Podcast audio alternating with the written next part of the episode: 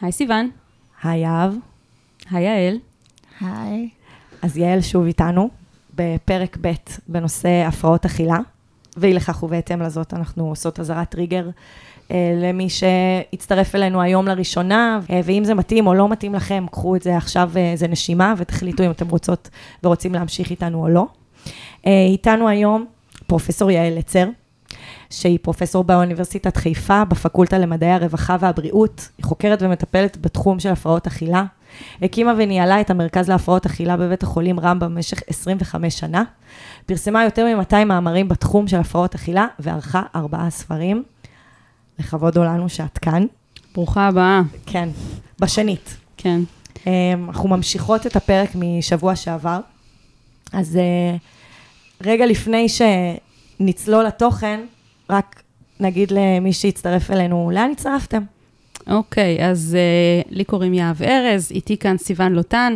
אנחנו uh, משבוע לשבוע בעצם מגישות את הפודקאסט שיט של אחרים, עצות לחיים עצמם. אם הגעתם uh, לכאן uh, ואתם לא מכירים את הפודקאסט, אז מה שאנחנו עושות זה פשוט נותנות עצות לפונים ופונות אנונימיים ואנונימיות, שמספרים לנו על השיט שלהם, על דברים שיושבים להם על הלב, על דברים שסוגיות בחייהם, uh, ומבקשים ומבקשות עצה. אמ, אז בעצם הגיעו אלינו פניות, כמה וכמה פניות בנושא של הפרעות אכילה, אז בעצם ריכזנו את זה לאיזשהו אה, שני ספיישלים, אפשר לקרוא לזה? כן, עם אשת מקצוע כן. אה, מיוחדת עבור זה, בשביל לתת את הכבוד לנושאים האלה. נתחיל? נתחיל. אני ממש צריך עצה. אני ממש צריכה עצה. מה אני יכול לעשות במצב כזה?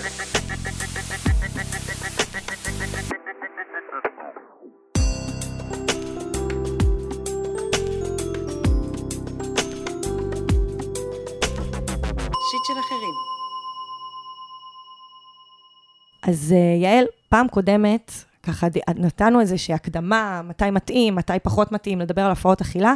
אנחנו נשמח שתתני לנו איזשהו הסבר ככה, איזו הגדרה כזאת למה זה בעצם הפרעת אכילה, ואיזה הפרדה כדאי לנו לעשות בתוך זה.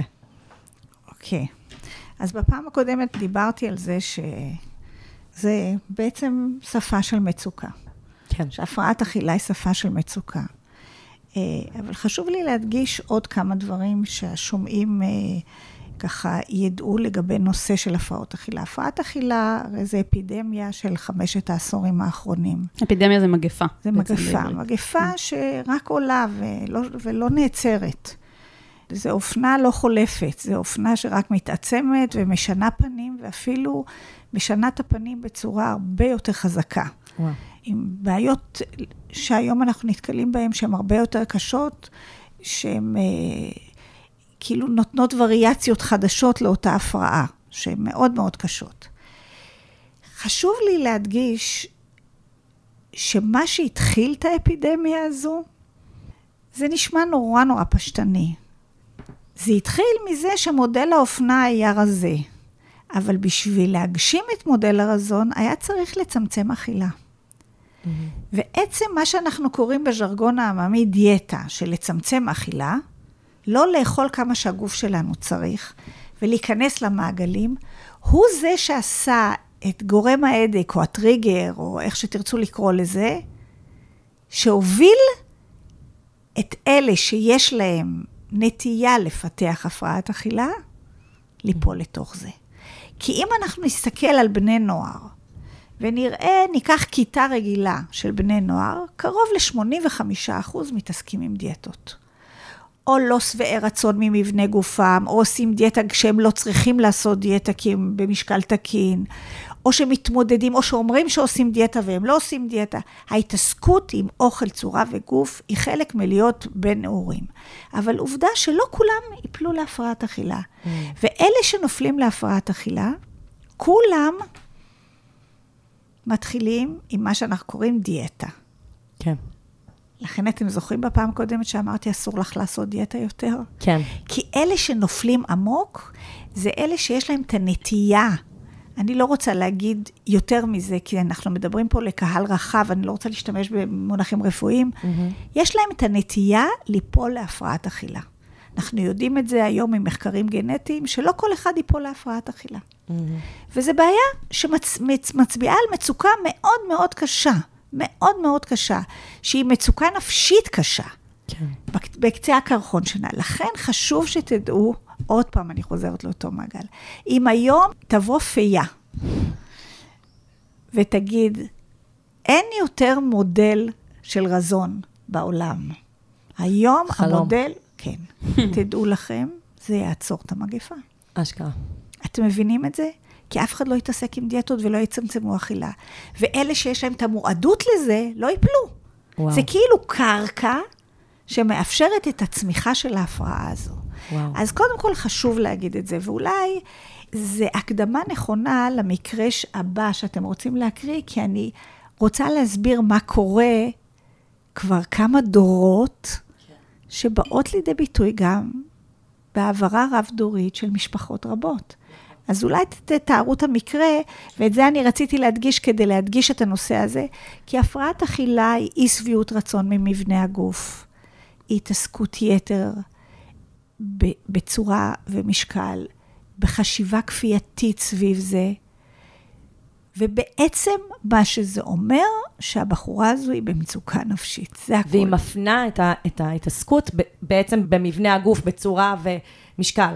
והיא הופכת את זה לבעיה העיקרית, כן. שאם היא תשלוט בה, היא תשלוט בחייה, וזה הרבה פעמים הופך להיות הזהות שלה, החבר הכי טוב שלה, מפיג הבדידות שלה, כן. וזו הבעיה. יה- שקוראים לזה אפילו בשפה מקצועית, כשנכנסים להפרעת אכילה, שכאילו נכנסים לתוך פעמון זכוכית, לתוך קפסולה, ו- ומנותקים מהעולם. כן. במיוחד כשבן אדם רעב, וזה אולי אני אגיד עוד, זה דווקא חשוב שהשומעות והשומעים ידעו.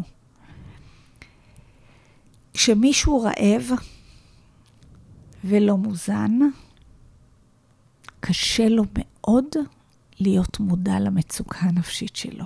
כי הוא מודע למצוקה הרבה יותר בסיסית.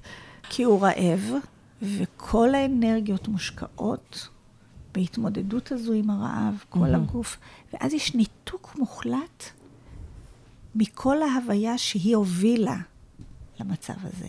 לכן אנשים, למה המוקד של הטיפול הוא קודם כל להחזיר את התזונה? בשביל שיהיה מי לדבר. כי כשבן אדם רעב, אי אפשר לדבר איתו. כן, אנחנו יודעים את זה מהרעב המאוד אה, מינורי שיש לנו ביום-יום. כשאני כן. רעבה ולא אכלתי ואני עצבנית ואני רוצה לאכול, אז אני, אין לי שיקול דעת. נכון. אני יכולה להיות כשאני- לא עצמי. כשאני והדר חוזרים הביתה, ואנחנו שנינו רעבים, אני והדר, הבן הזוג שלי, אז לפעמים אנחנו אומרים, אנחנו לא מדברים עד שאנחנו אוכלים, אחרת נריב. כן. אלה מקרים מינוריים, המריבה הקטנה הזו בבני זוג שרעבים. כן. לכן גם אומרים, כשאימא רוצה לתת לילדים שלה לאכול, קודם שתהיה שבעה. כן. ואז יהיה אווירה רגועה, והיא תוכל לשבת ולהזיב, ותהיה...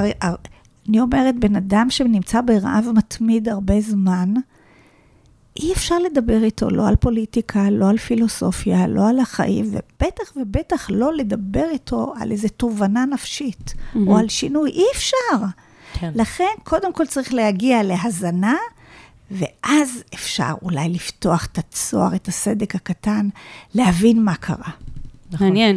אני רוצה אבל אה, לשאול לגבי קונטקסט קצת יותר אה, רחב, כי הפרעת אכילה זה נראה לי כמו, בנוסף למה שאמרת, איזושהי פרקטיקה של פגיעה עצמית. כי יהיו בני נוער שאולי ילכו להפרעת אכילה, יהיו בני נוער שאולי ילכו לפגיעה עצמית, של אה, לחתוך את עצמם, יהיו כאלה שילכו לסמים, או לאלכוהול, או לזנות, או ל... יש כאילו כל יש מיני בור, סוגים. יש בור למלא, והם ממלאים אותו בדרך הזאת. זהו, ולא לא רק בני נוער, גם אנשים בכל הגילאים, אבל באיזשהו מקום זה מתחיל מאיזשהו, כמו שאמרת, איזשהו בור, איזשהו קושי. כמו שאמרת, זה לא באמת הגוף והצורה, זה גם לא באמת הסמים עצמם, אלא המצב הנפשי של הבן אדם. אז כשאת אמרת שיש אנשים שכן מועדים להפרעת אכילה ויש אנשים שלא, ושאם הייתה פייה שתבוא ותוריד את אה, מודל היופי מהשולחן, אז גם נראה לי שחשוב להגיד שזה עוד סימפטום של, של חברה חולה ב, בהרבה מובנים, ויש עוד סימפטומים אחרים גם, שהם כולם איזשהו תסמינים של, אה, שקשה לנו עם עצמנו בעצם, בסופו של דבר. כאילו, את אומרת, אם הפייה הייתה מגיעה ולא היה מודל יופי יותר של רזון, אבל אנשים עדיין היו מרגישים מצוקה, אז אז הם אולי- היו אולי פונים לדברים אחרים. ולא בעצם. בהכרח להפרעות אכילה. אין ספק, אבל יש הרבה, תראו, אם חלילה מישהו חולה באסתמה, ושולחים אותו לגור בכרמיאל, האוויר שם הרבה יותר יבש, הסבירות שיהיו לו התקפים הן יותר נמוכות, נכון? כן. הקרקע, כן, שמאפ... כאילו, במקום, במקומות שיש הרבה יותר לחות, מן הסתם נכון. יהיו יותר התקפים. אז אני אומרת, קודם בוא נוציא את הקרקע. כן. אין ספק שמישהו רגיש ומישהו פגיע, ויש לו מצו... חוויית מצוקה מאוד קשה, עלול לפתח סימפטום. יש הרבה, יש לנו הרבה אופציות לסימפטומים. כן. נכון. אוקיי, זה חשוב. אז נתחיל עם הפנייה הראשונה. אוקיי. אז הפנייה הראשונה שלנו, היא קוראת לעצמה מחכה לגודו, בת 32.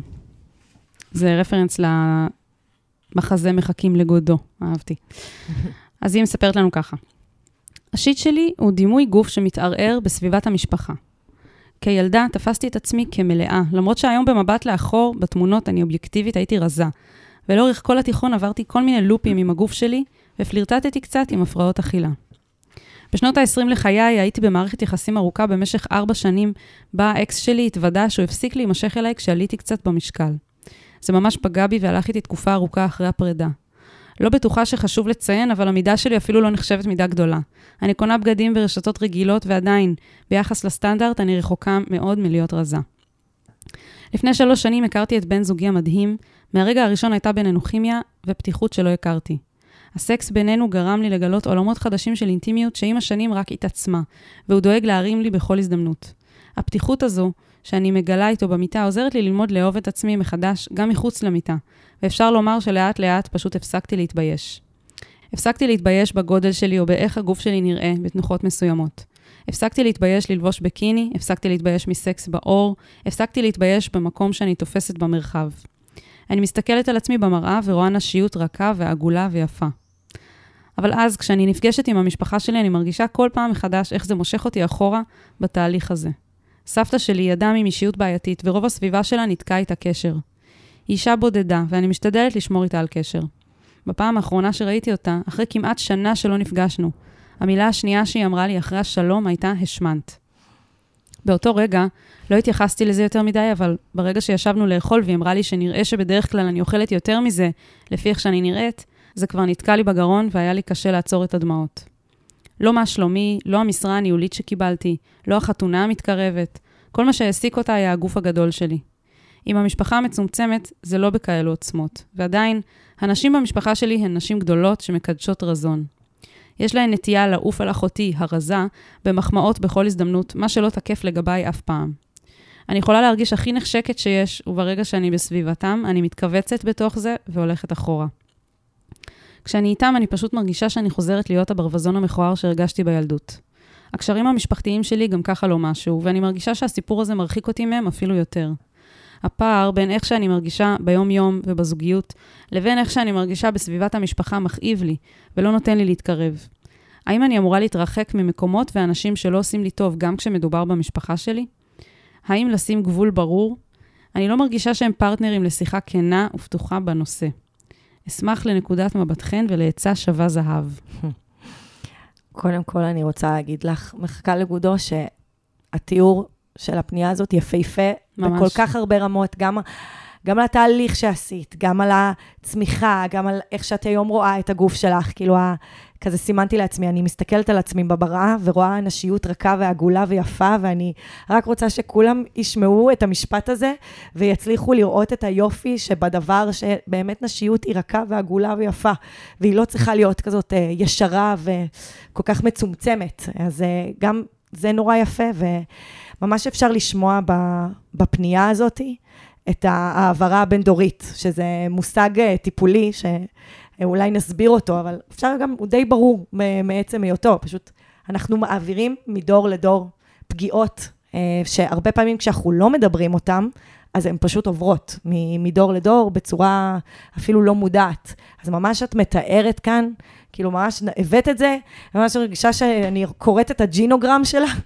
מפה כזאת שמתארת את, ה- את היחסים המשפחתיים מסבתא, ההורים, האחיות, ככה ממש אפשר לראות את זה. אני רק אגיד שזה ממש מדהים לראות, גם, באמת אני התרגשתי מהכתיבה, וגם אה, איך למרות ההעברה הבין-דורית, בעצם הצלחת לעשות פה תהליך מדהים, מדהים, כאילו, זה, זה, זה קצת, אני מרגישה שזה קצת נס, שהגעת למקום הזה שאת אומרת, הפסקתי להתבייש מזה, זה, הפסקתי להתבייש מזה, ואני אומרת, פשוט, נס ש, שאת הצלחת, ב, ב, זה לא נס, זה בכוחות עצמך, אבל כאילו, זה כל כך לא מובן מאליו. נכון. וגם אני הייתי רוצה ששאר הפונות שפנו אלינו, גם בחלק א', בפרק הקודם, וגם בפרק הזה, הייתי רוצה שבאמת אה, ישמעו את הפנייה הזאת בתור איזה מין אה, סוג של מודל לחיקוי. כן. כאילו, נכון שעדיין אה, יש לך קשיים ואתגרים ואת צריכה עזרה, בגלל זה פנית, אבל יש פה איזה משהו שממש אפשר ללמוד ממנו. אז יש, יש, אה, יש את היום שאחרי, מה שנקרא. כאילו, היום שאחרי הפרעת האכילה, יש כאילו מודל איך זה נראה. אני רוצה ככה קצת להתחבר למה שאמרתם ולענות על ה... להתייחס למחכה לגודו בכמה פנים. אני חושבת שאני עכשיו רוצה להחליף את הכובע שלי ממומחית להפרעות אכילה למטפלת משפחתית, כי אני לא חושבת שמדובר פה באיזה בעיה קשה של הפרעת אכילה. כמו שאת אמרת, נכון, מחכה לגודו עברה פה תהליך מדהים, שהיא. הצליחה לצאת מקשר מאוד מאוד, מאוד לא בריא, קשר רומנטי, קשר בין אישי עם גבר לא, ש... שאתגר את ה... אה, ורצה שהיא תהיה מי שהיא לא, מה שפגע וערער את הביטחון העצמי שלה באופן טבעי, וזה דבר נורמלי לחלוטין, אבל היה לה מספיק כוחות להגיד, אה, לא מגיע לי, ומגיע לי משהו יותר טוב. והיא הצליחה לבנות יחסים מאוד מאוד טובים עם גבר, שהיחסים שם טובים, ויש הערכה הדדית, וזה נון אישו. זאת אומרת, לא מדברים פה, אין פה הפרעת אכילה. Mm-hmm. יש פה משהו מאוד נורמלי שהיא מדברת על משהו שהרבה מדברים עליו. אם כי תיארת מקודם את המועדות. יכול להיות שהיא בעצם הייתה באיזושהי קבוצת סיכון והצליחה לצאת מזה, או ש... לא בהכרח, כי באמת מישהו שהוא קצת מלא, זה גורם סיכון, אבל זה גורם סיכון כמו עוד דברים אחרים. דווקא הייתי רק... מתייחסת כאילו למישהו למשפחה. ש... למשפחה שמקדשת רזון, אולי זה בעצם הופך אותה לקבוצת אז סיכון. אז אמרתי, אני רוצה לדבר על זה בכובע אחר, ולהתחבר למה שאת אמרת. באמת, יש פה באמת איזושהי העברה אה, רב-דורית של התעסקות יתר במראה חיצוני, במשקל, בצורה, ובמסרים מאוד מאוד ביקורתיים. ממש. שאומרים לה, את לא מספיק. לא מספיק, כן. את לא מספיק, את לא מספיק טובה, את לא מספיק, לא, את לא מי שייחלנו לו. כן. תראי את אחותך, היא יותר שווה ממך. כן. עכשיו, הלא מספיק, זה המשפט שמחכה לגודו צריכה לשמוע ולהגיד מאיפה זה בא. כי אם אומרים לה לא מספיק, גם לאימא שלה אמרה, אמרו לא מספיק, וגם לסבתא שלה אמרו לא מספיק, והיא סופחת את כל הלא מספיק של כולם. לכן, גם אם היא תבוא ותגיד להם, זה לא יפה איך, אתם, איך שאתם מדברים, אתם נורא פוגעים בי, יכול להיות, יכול להיות שלא. יכול להיות שהם או יעשו הכחשה, או יגידו, יתקיפו אותה חזרה, או שיגידו עוד פעם, את הלא בסדר ולא אנחנו הלא בסדר. ויחוו את זה כעוד ביקורת על זה שהם לא מספיק טובים בשבילה. יש פה איזשהו תהליך נוסף שמחכה לגודות תצטרך לעשות, כדי להדליק עוד כמה אורות, כמו שאנחנו קוראים לזה, בשדים שנמצאים... אה, מתחת למיטה? מתחת בארון. למיטה, כן. אז אני אומרת, זה לא, זה לא דבר שאנחנו מדברים עליו כפתולוגיה מאוד גדולה של הפרעת אכילה, אלא איזשהו תהליך שכדאי שהיא תפתח אותו, כי זה מאוד יביא אותה לאיזשהו פיוס עם המשפחה שלה, ומהפגיעות של המשפחה שלה, והביקורתיות של המשפחה שלה, ויכול דרך ההשלמה וההבנה שלה לבנות יחסים אחרים, שהם לא ממקום של אתם הלא בסדר, אלא ממקום שאולי גם להם זה יעשה שינוי. Mm. אז אני אומרת, הרבה פעמים, אתם יודעים, כשאנחנו עושים איזושהי עבודה של העברה רב-דורית, אנחנו עושים את העבודה, ואז האחרים משתנים באופן טבעי. אבל בשביל לעשות את העבודה, אנחנו צריכים להיות במקום שהוא לוקח את האחריות עם הכוחות שלנו. יש לה כוחות, את, יש לך כוחות, ואת יכול, אם את תבואי ולא תצפי שהם ישתנו, אלא תגידי, בואי, אני רוצה להבין מה קורה פה, איך אני הגעתי לספוח. הרי לא תמיד, תמיד יש אחד שסופח, והוא הרגיש יותר, הפגיע ביותר, הפליזר ביותר. יש לזה נוסחה, כן. אוקיי? את למדת את, את כן, ההעברה. ה-IP. כן. אז אני אומרת, בואי תיקחי את זה, זה לא הפרעת אכילה. ותגידי, הנה, זו הזדמנות בשבילי לעשות מסע, ומסע נוסף על המסע הקודם שאת עשית. שהיה באמת מסע שבאמת גרם לך לצמיחה ולזוגיות מדהימה, שיכול להיות שאפילו היא מעוררת קנאה בקונטקסט שאת מדברת אליו. אוקיי? אז זה כאילו כיוון אחד. הכיוון השני הוא לא קשור אלייך, מחכה לגודו. אני רוצה לדבר לקהל על מה קורה עם העברה רב-דורית שקשורה בדיאטות. ומה זה עושה לילדות שהן מועדות להפרעות אכילה, איך זה יכול להפיל אותן. אז מה שאנחנו יודעים היום לגבי משפחה, זה שהמשפחה היא לא אשמה. היום הכיוון הוא מה שנקרא beyond blame. אנחנו כמה שפחות להאשים, האווירה היא פחות ביקורתית. אפשר יותר לפתור את הבעיות. אז אנחנו אומרים, אנחנו יודעים היום כאבידנט בייס, המשפחה לא גרמה להיווצרות הפרעות אכילה, אבל יש כוח למשפחה לעזור למי שיש לו מועדות לזה, אפשר לעזור לו לצאת מזה, אוקיי? או ולכן- לפתח חוסן לזה. כן, כן. כי ולמשפחה יש כוח תרפויטי מאוד מאוד גדול, כוח ריפואי.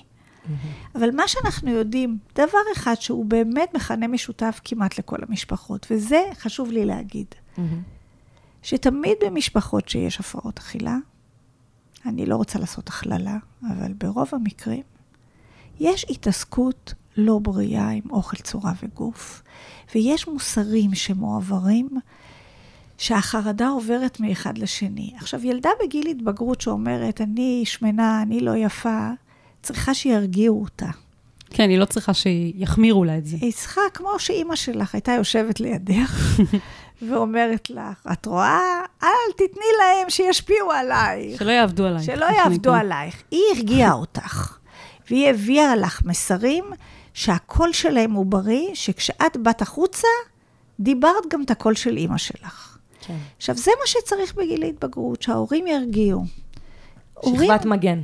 הורים יודעים להרגיע בהרבה דברים, אבל איפה שהחרדה שלהם גבוהה, אז הם לא יודעים. הם לא יודעים להרגיע. ולכן איפה שאנחנו רואים התעסקות יתר, עם דיאטות, עם צורה, עם אוכל בריא, עם כל מה שאנחנו קוראים היום, בכל מיני קישוטים, זה רמות חרדה מאוד גבוהות, שיכולות להוביל ילדה שהייתה עם קצת מלאה, שיקחו אותה לדיאטנית בגיל שלוש. או בגיל ארבע, או בגיל חמש. וזה חשוב שכולם ישמעו. אתם לוקחים ילדה בת שלוש לדיאטניות, היא תהיה שמנה יותר ממה שהיא הייתה קודם, וגם היא תהפוך להיות שקרנית וגם גנבה. כי היא תשקר שהיא לא אכלה, והיא תח- תחביא אוכל. ואז אנחנו רואים ילדה שהרבה מהעלייה במשקל שלה, המיותרת, היא קשורה בזה שכל הזמן לקחו אותה לדיאטות והעירו לה ואמרו לה, את לא מספיק טובה. כי ילד קטן לא מבין למה אומרים לו לא לאכול. לכן אני אומרת שפה, אם אני אדבר על הפרעות אכילה, ואני לא חושבת שהמקרה הזה שהיא מתארת, הוא שייך לקונטקסט של הפרעות אכילה.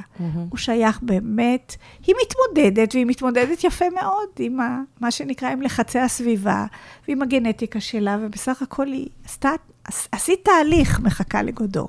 כן. אבל מה שאני מדברת ככה בכובע של הפרעת אכילה, חשוב שמשפחות ישמעו את זה אם הן שומעות את הפודקאסט, וגם המתבגרות, שבאמת לא לעשות דיאטה בבית, לא להכניס משקלים. כאילו בתור אימא, כן, בתור הורים. כן, להרגיע את הילדה שאומרת שהיא שמנה או לא יפה, להגיד לה הכל בסדר, שיקחו דוגמה מאימא שלך. כן, תמיד מדברים על זה שאם האימא התעסקה המון עם השיער, אז לבת שלה יהיה אישו עם השיער. אם האימא התעסקה המון עם החגורה, וכמה היא יושבת וכמה היא לוחצת, אז זה ממש, כאילו אנחנו מודל מעבירים... לחיקוי. כן, אנחנו מעבירים בהעברה בין-דורית, וגם לא מודעת את האובססיות שלנו, את ההתעסקויות שלנו, את ה... כן, גם אימא יכולה להגיד לבת שלה, את יפה, הכל בסדר, ולהרגיע אותה, אבל הבת שלה רק רואה שהיא היא מתעסקת כל הזמן בזה ש- בדיאטה, נכון. והיא כל הזמן מקדשת את, הרצ... את הרזון של עצמה, זה עדיין יעבור. נכון. עכשיו, עוד פעם אני אומרת, רגע. בואו נוריד את הטון המאשים. אני אומרת, בואו נסתכל על זה כעל תהליך, שאם אנחנו נבין אותו, נבין שיש פה חרדה. ואם לי יש חרדה, באופן טבעי אני אעביר אותה. ולא תמיד אני מודעת לזה שיש לי חרדה.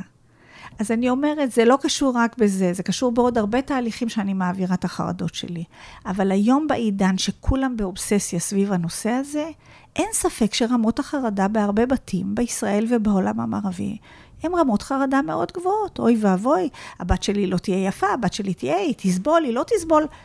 אני חושבת שזה משהו שקיים היום. עובדה שהרבה פניות של הורים לילדים קטנים עם הפרעות, בכל מיני הפרעות בהאכלה, הם הרבה יותר ממה שהיו מלפני שני דורות, אוקיי? ולכן חשוב את זה להדגיש אם מדברים על הכובע של הפרעת אכילה. מה היא תעשה אם היא תדבר איתם וזה לא יעבוד? זה לא בהכרח יעבוד. יכול להיות שזה כן, בהחלט. תראי, תמיד כשפותחים את זה ואומרים מה אני מרגישה, יש איזה דיאלוג חדש. ולבוא לסבתא שלה, כמה שהיא נחשבת במשפחה, שהיא מתארת אותה שאף אחד לא אוהב אותה וכולם מנתקים קשרים. כל הכבוד לה, היא נכדה, היא באה לבקר, היא מתגברת, אבל היא נפגעת. אם היא תבוא לסבתא שלה ותגיד, את יודעת, נורא נפגעתי שאמרת לי את זה, יכול להיות שאף אחד לא דיבר ככה אל הסבתא, ויהיה איזה פלא. או שהיא תגיד לאימא, או למי שכל אלה שמבקרים אותה, זה מאוד לא נעים לי לשמוע תמיד שאתם אומרים שהיא יפה ואני לא יפה, כאילו שאני יכולה לעשות משהו עם זה, ואני לא עושה ושאני לא מספיק טובה. היא יכולה לפתוח את זה. זה יפתח דיאלוג וזה יכול לפתוח דיאלוג, אני לא מכירה את המשפחה, שיכול לעשות שיח, שינקה הרבה ערובות. אבל שלא תופתע אם לא יגיבו אל, אליה ככה. היא צריכה להתכונן ויתקיפו אותה, ויעשו הכחשה, ויגידו, מה פתאום, לא אמרנו לך, אנחנו לא התכוונו, אנחנו... ויהפכו אותה ללא, ללא בסדר. לכן, אני אומרת, היא צריכה לעבוד בשני מישורים, גם לא לצפות הרבה, שהיא לא תיפגע עוד פעם, אבל לנסות, אני אומרת, לנסות תמיד כדאי, ולעשות איזושהי עבודה, לנסות להבין למה היא ספחה את החרדה של כמה דורות במשפחה שלה.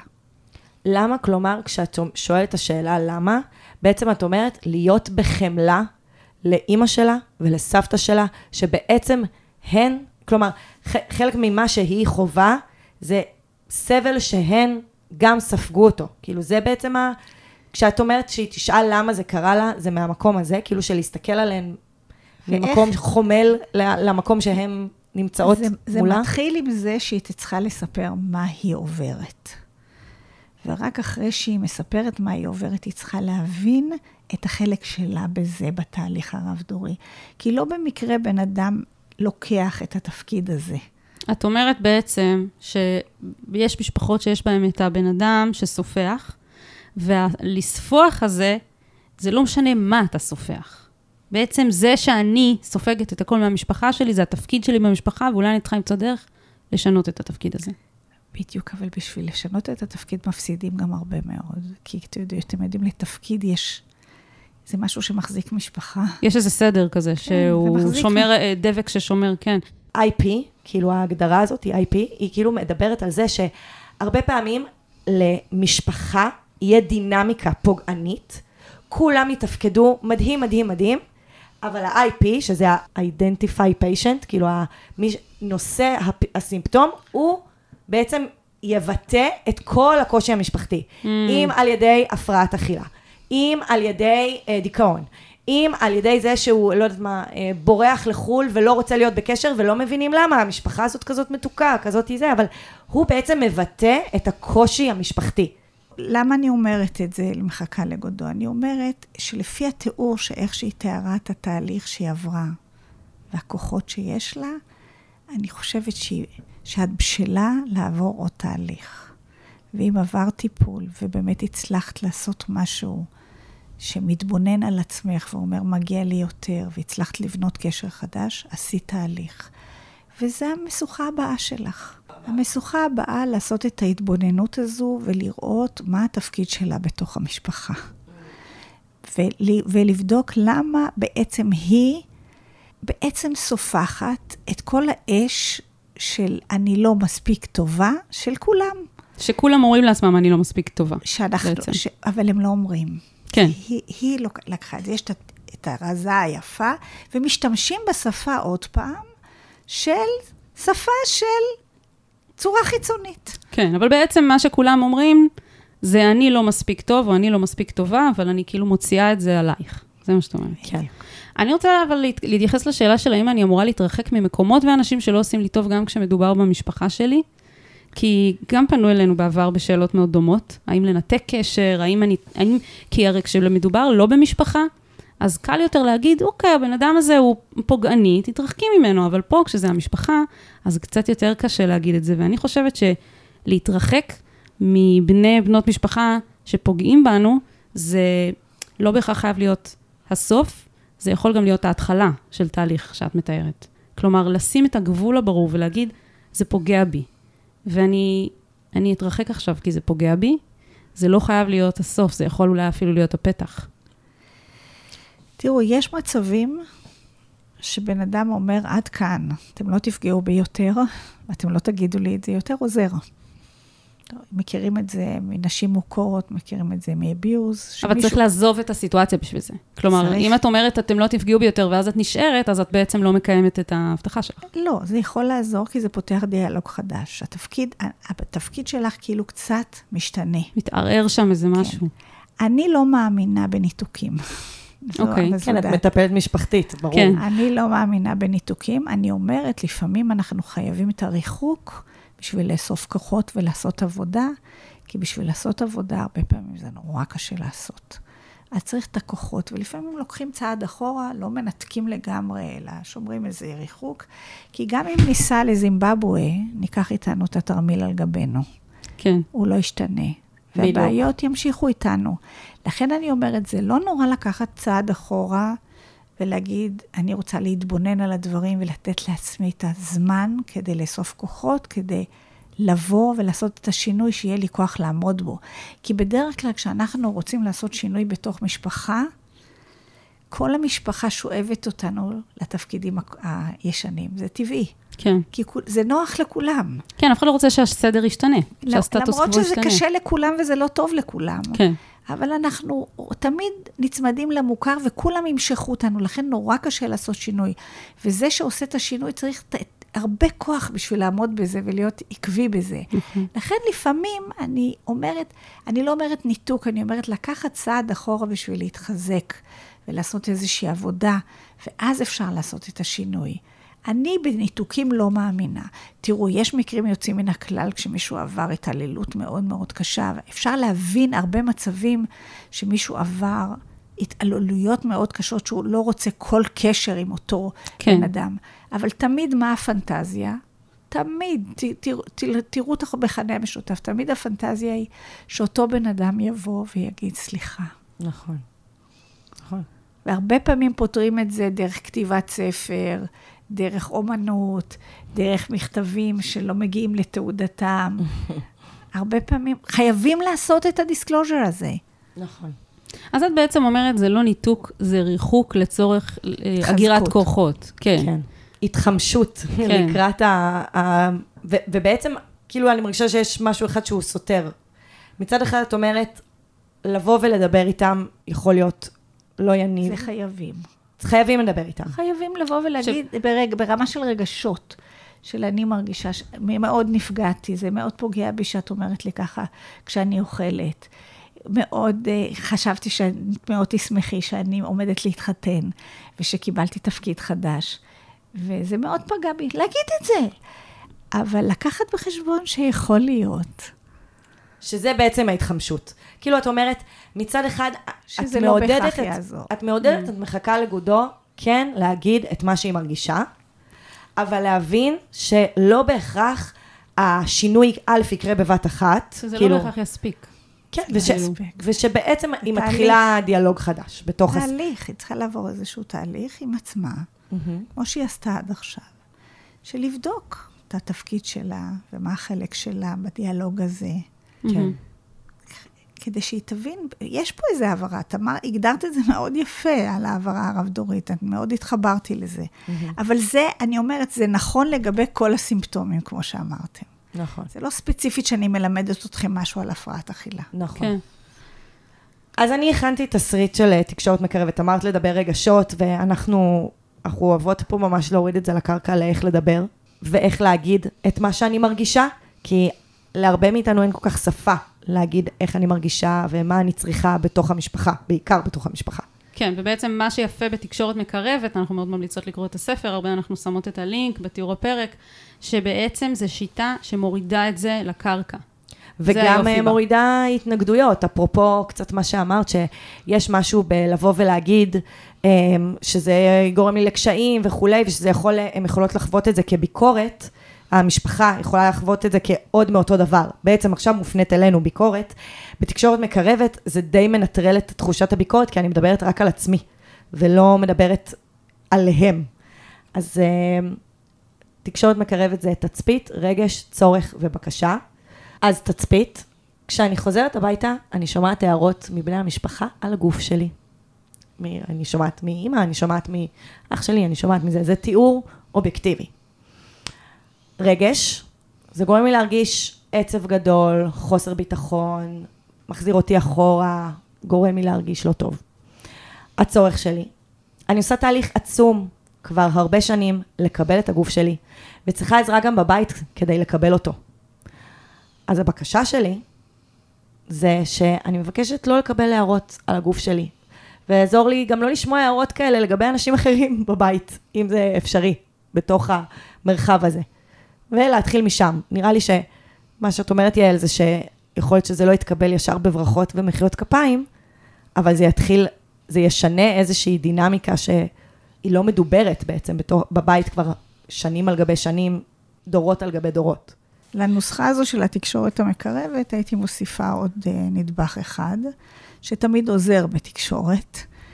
לא יודעת כמה כוחות יש לה, מחכה לגודו לזה, אבל זה כאילו לראות את הפרספקטיבה של האחר. האמת שזה כן חלק מתקשורת מקרבת, כן. זה חלק מהצורך, כן. לזהות את הצורך של הצד השני גם. אבל זה טוב שאמרת את זה, כי זה לא היה כי בתוספת ברגע. שאת, ברגע שאנחנו אה, רואים את הפרספקטיבה של האחר, ומבינים אותה, ואומרים לאחר שאנחנו מבינים אותה, נכון. וכשאנחנו מציגים את הקושי שלנו, אנחנו מציגים את הקושי שלנו כקושי שלנו, ולא כזה שהם לא בסדר, אז הרבה יותר קל להגיע להקשבה. מדהים. אז בעצם אומרת לזהות את הכאב שלהם, בזמן שאני זה להגיד, מספרת. למשל, משפט כמו, אני יודעת שיש לך כוונה טובה ואת רוצה רק לטובתי. נכון. את דואגת לי. את דואגת לי. כן. אני יודעת שאת אומרת את זה כי את דואגת לי. כי את יודעת שאני עומדת להתחתן, ויש לי קשר טוב, ואת לא רוצה שאני אפגע, את מפחדת שאני אפגע.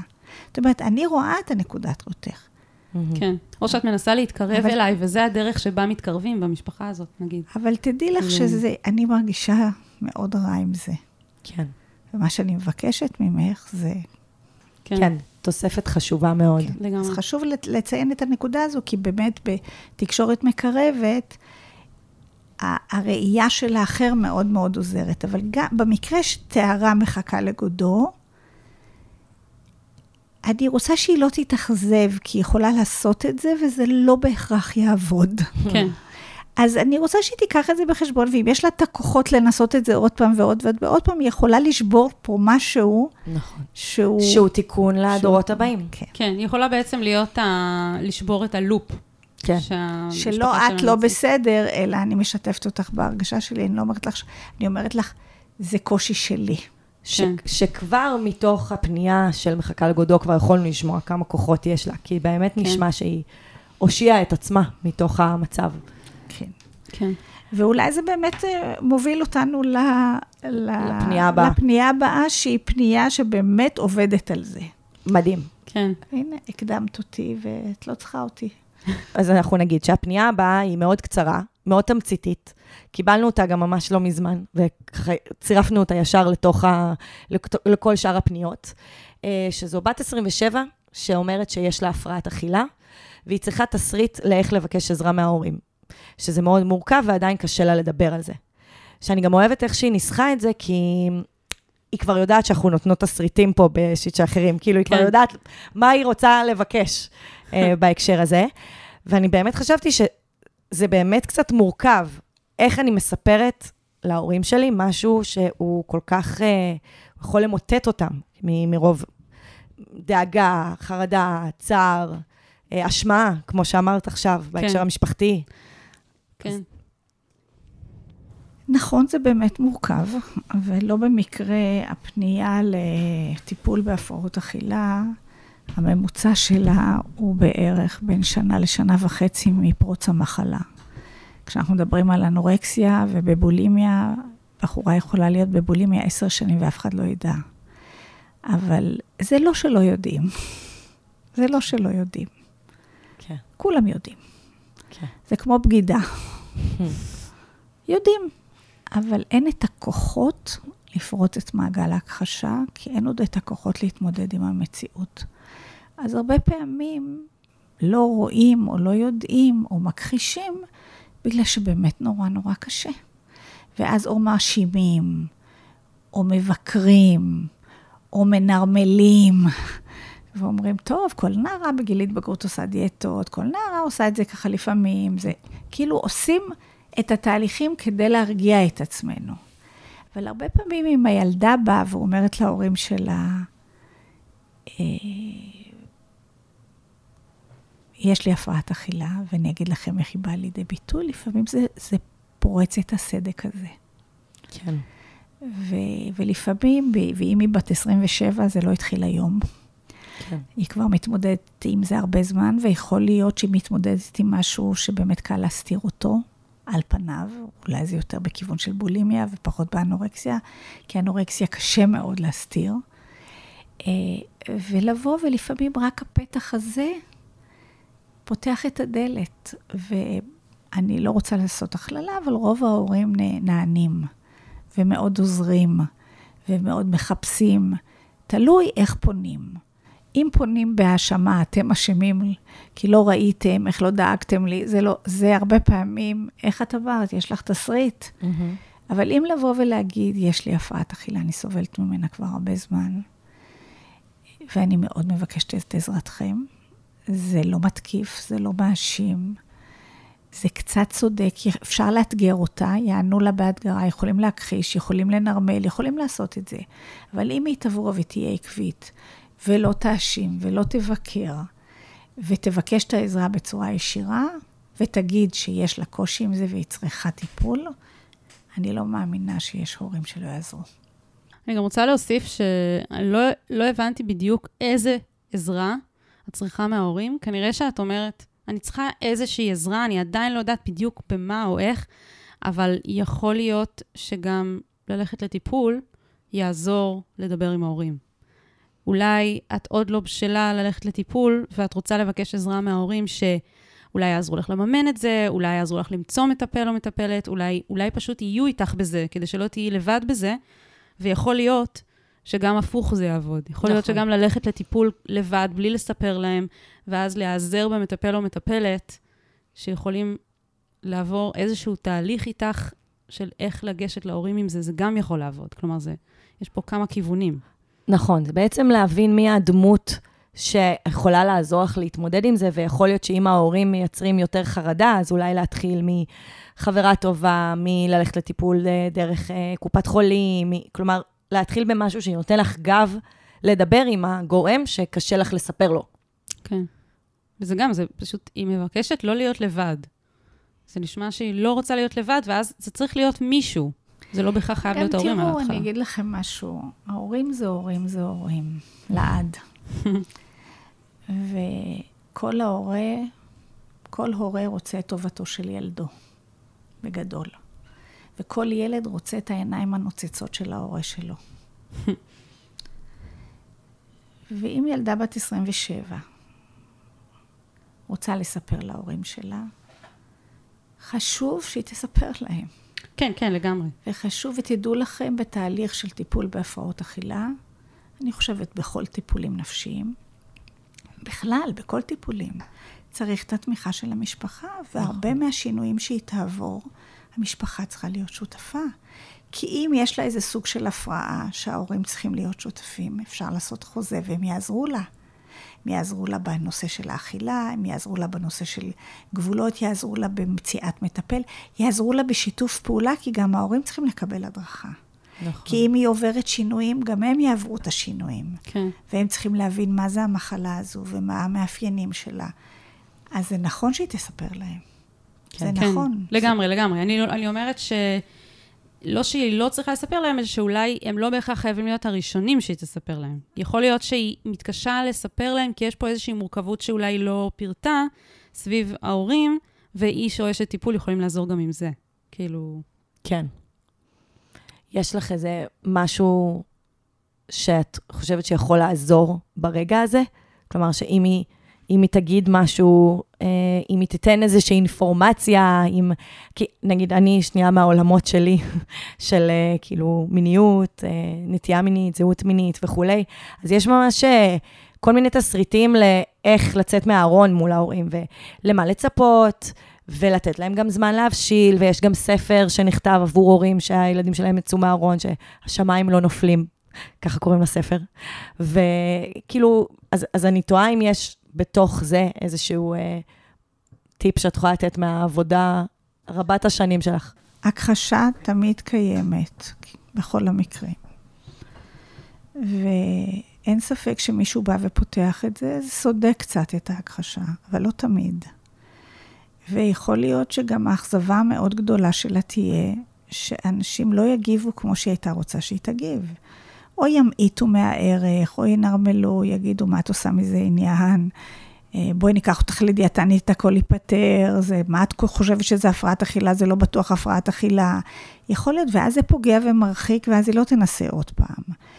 אה, יש הרבה תסריטים לתגובות. הבחורה בת 27 צריכה להבין שכשהיא באה להורים שלה יש הרבה אופציות. אחת האופציות זה שהתגובה לא תהיה בפרופורציות שבה היא תמצא לבוא ולספר להם את זה. Mm. וזה שהיא בת 27 וההורים שלה לא יודעים, כשהיא סובלת מהפרעת אכילה, זה גם מלמד בפני עצמו שיש שם איזה דיאלוג של הסתרה, או שההורים הולכים על ביצים, הם מפחדים ממנה. והם מפחדים להגיד לה שיש לה בעיה, והם מפחדים להגיד לה בוא נעזור לך, כי היא תתקיף אותם.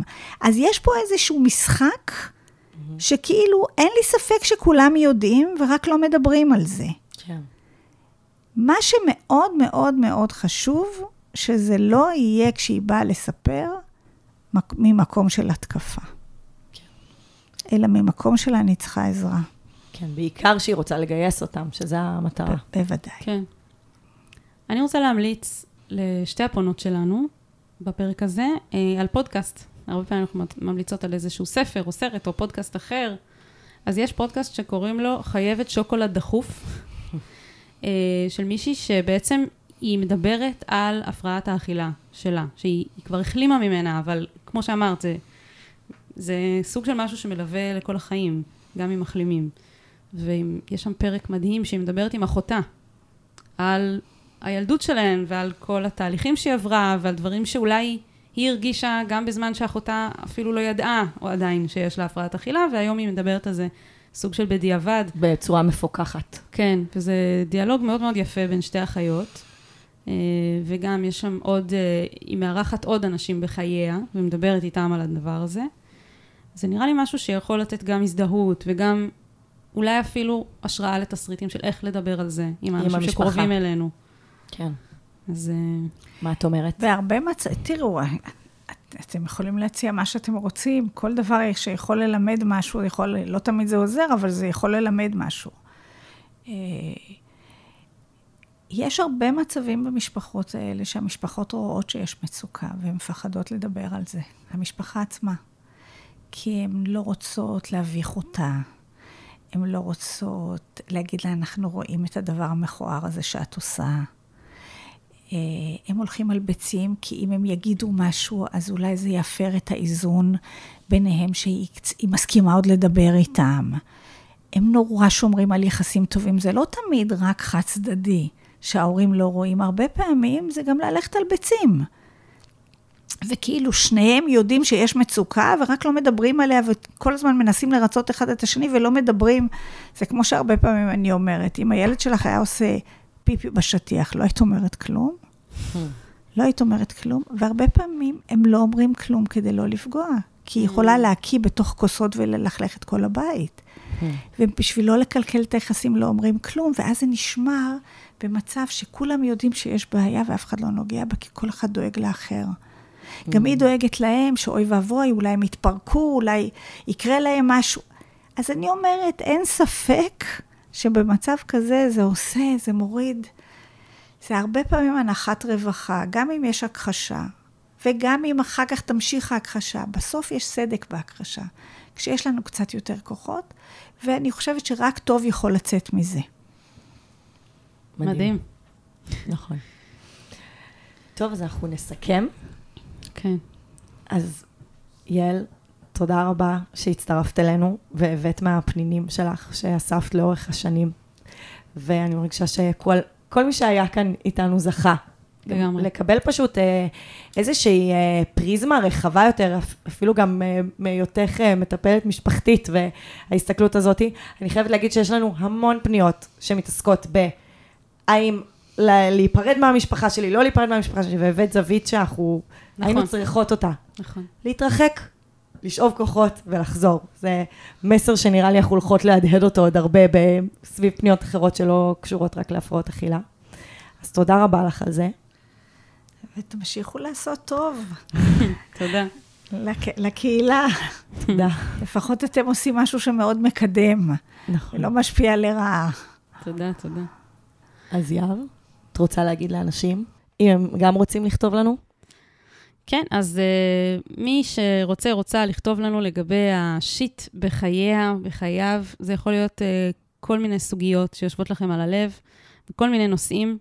אתם מוזמנים uh, לכתוב לנו דרך הטופס שנמצא בתיאור הפרק, לא משנה איפה אתם שומעים את הפרק הזה. אה, אותו טופס אנונימי נמצא גם כפוסט נעוץ בקבוצת הפייסבוק שלנו, שיט של אחרים, עצות לחיים עצמם. אז בואו תצטרפו לקבוצה. בואו תעקבו אחרינו באינסטגרם גם. אה, ואם אתם אהבתם את הפרק הזה, ואם אתם אה, הרגשתם שהוא עזר לכם, או שהוא יכול לעזור למישהו שאתם אוהבים, אז בבקשה, דרגו אותנו חמישה כוכבים, בספוטיפיי, באפל מיוזיק, איפה שאתם לא שומעים את זה, וספרו לחברים, תעבירו את זה הלאה. נכון. זה יכול לעזור ככה ליותר אה, בני אדם. אז אה, נשתמע. יאללה, ביי. יאללה ביי. אני ממש צריך עצה. אני ממש צריכה עצה. מה אני יכול לעשות במצב כזה?